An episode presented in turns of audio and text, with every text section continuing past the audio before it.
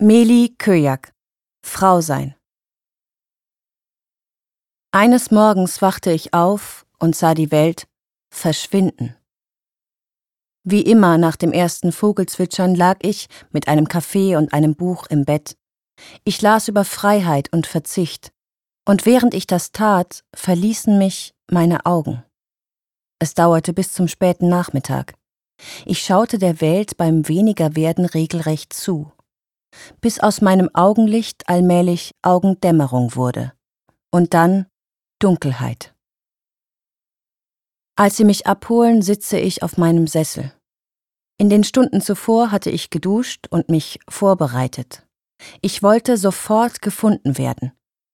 Die Tür zur Wohnung hatte ich deshalb schon geöffnet, davor eine Tasche gepackt, mich gekämmt und davor, bevor ich mich anzog, es versucht.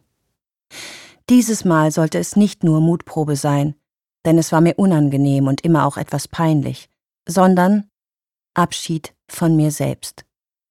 Ich wollte mich angucken. Mit kaputter Sicht schaute ich auf den nackten Körper. Es galt, das nackte Ich auszuhalten. Obwohl ich fast nichts mehr sah, schämte ich mich.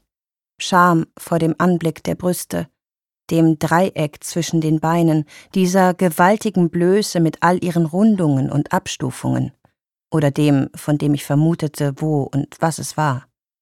Obwohl die, die im Spiegelbild gerade zerfloss, im Prinzip jedermann hätte sein können, hielt ich den Anblick nicht aus.